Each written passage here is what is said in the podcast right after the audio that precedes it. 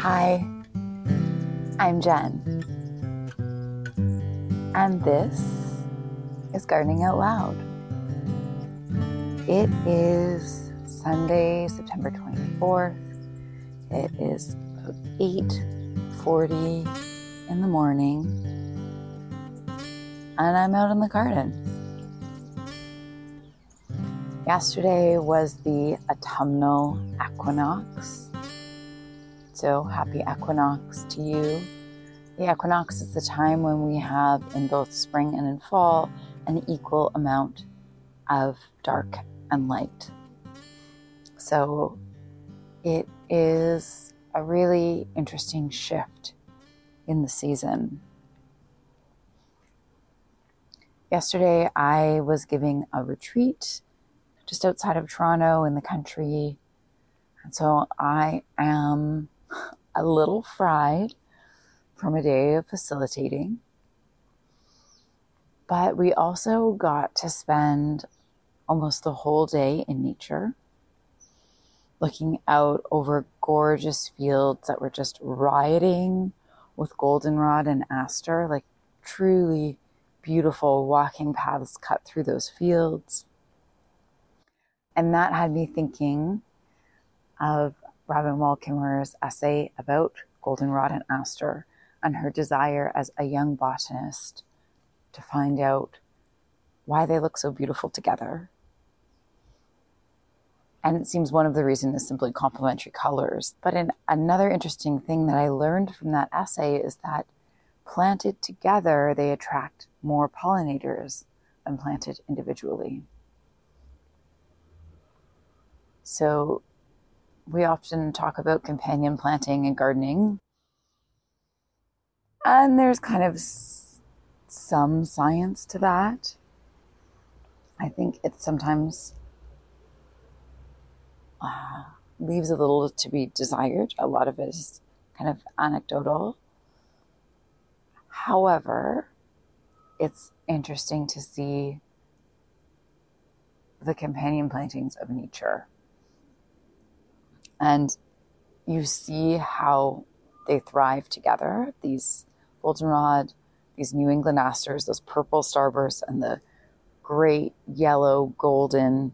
Robin Wall Kimmerer describes it as like a geyser erupting in golden blooms. And also some of the tiny little whitish flowers of a heath aster were in the mix too. And it was really stunning. We also do a lovely forest walk, which I did barefoot for the first time. I'd never walked those paths with my bare feet.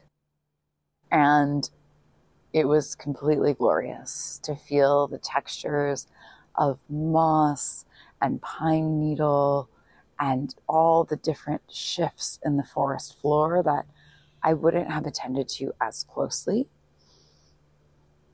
And so, aside from the fact that I ended up with fair amount of sap on my feet.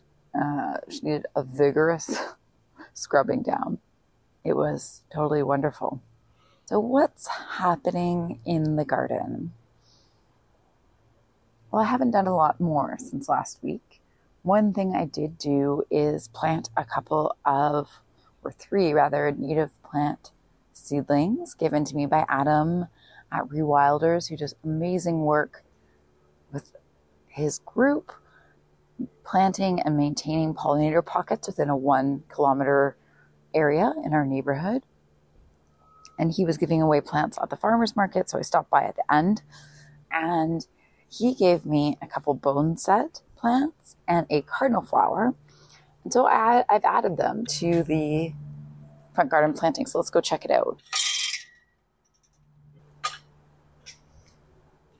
So, as you'll remember, I took a section of the so called lawn, the weed patch that is the front lawn here. And I just removed any grass or weeds.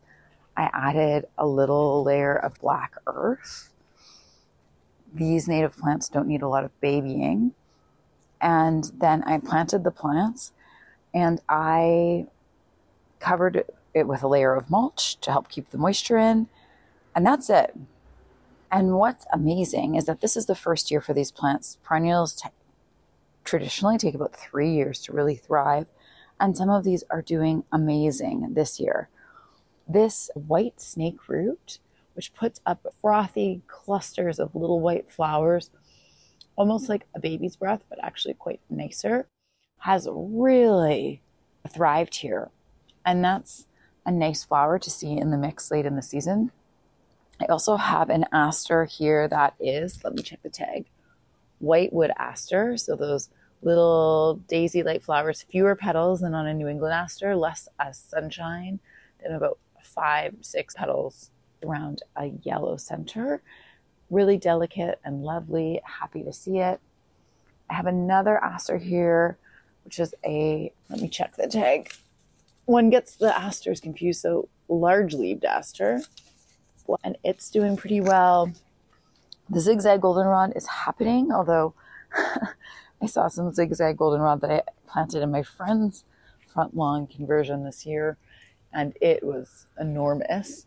It has really thrived. So those plants were obviously bigger and well more established when we got them, uh, and they are three feet tall. Mine are about one and a half, but they're still blooming. Some of them aren't even that high they're happening, and that's great. So I extended the bed a bit more. My plan is to keep extending it every year and put in the boneset and the cardinal flower. I was all out of black earth when I planted this new stuff, but I did have a bag of city compost around, which is the free compost you can get at community environment days.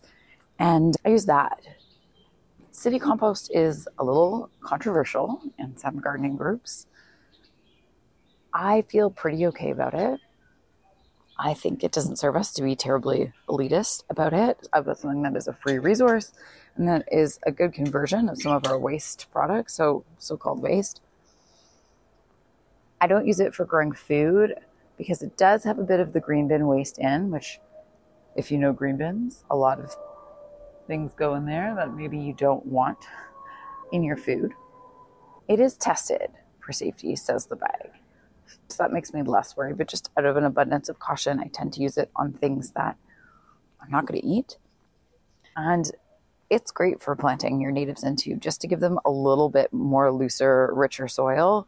It's not terribly rich compost, so you don't have to worry about spoiling them because most of it is coming from leaf mold and yard waste. And so I put that down, put the plants in. I don't have any mulch right now, but uh, if I can scare some up, it's good practice to add that.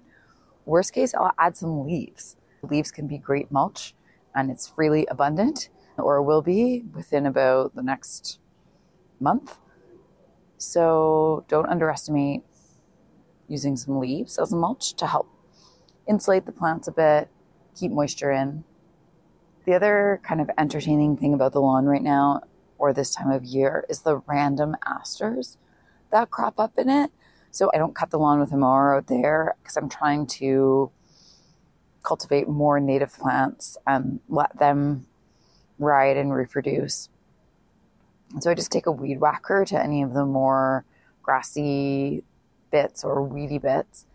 And I always go around these asters that have seeded themselves and a couple of them could be New England asters. Some of them are too short. Some of them I think are probably just seeds of hybrids. But I leave them because they're beautiful and they are a food source and there's nothing else growing there right now. So they're a lovely fall surprise. And they really speak to the benefits of getting to know your plant forms a bit better before the flowers emerge, which can be a little trickier, it requires more time. And of course, some plants are much easier than others. But early in the season, I can identify those as asters, and so I don't mow them down. This is a good time to plant perennials. There's enough time for them to get their root systems established before the winter freeze sets in. So if you're thinking of planting some natives, now could be a great time to go out and get some. It's also a okay time to move perennials, to divide them. I had some self-seeded Verbena bonariensis, which is the little clusters of purple flowers on the long willowy stems. And I've noticed, again, this is identifying plants before they flower. I noticed some had seeded and has, has produced a couple of volunteer seedlings. And I did relocate one of them because I'd like to keep this cluster of plants close, closer together. And that's fine to do. This is a great time to do it. It's not too hot. Again, there's time for them to establish into their new spaces.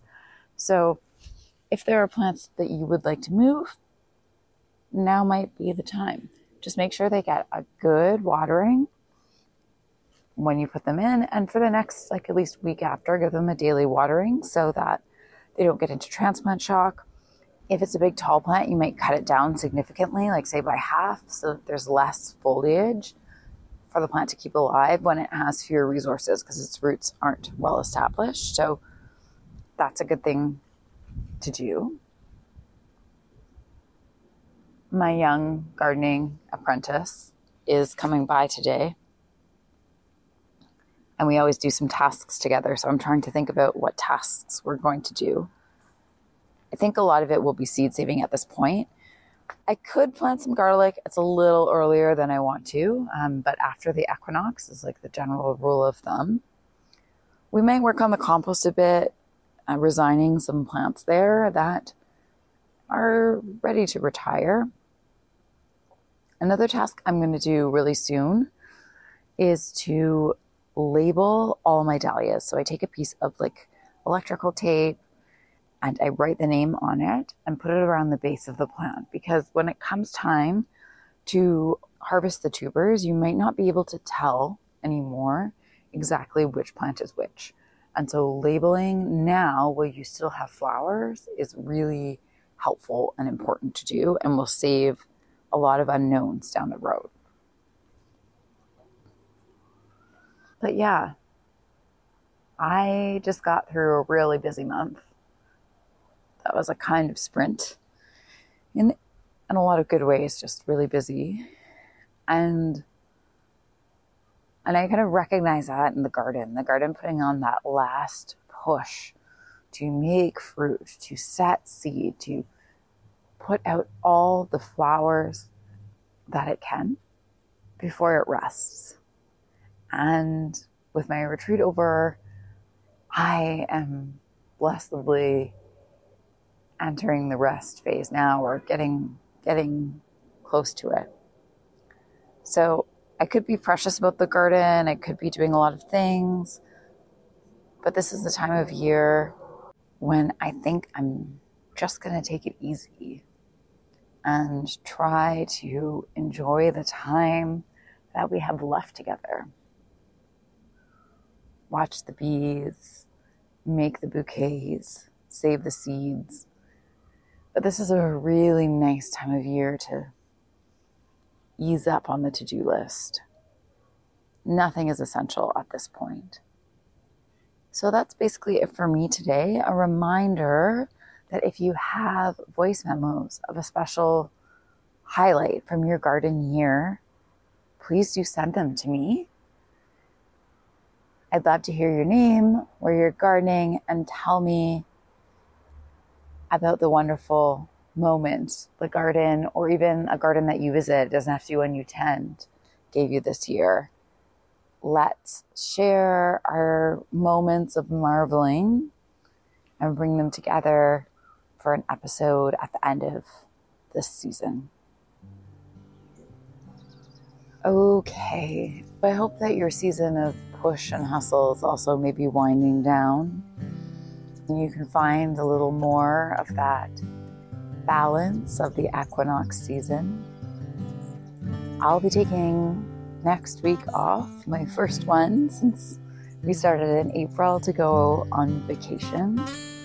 And so I'll see you on the other side of that in October. Take care, everyone.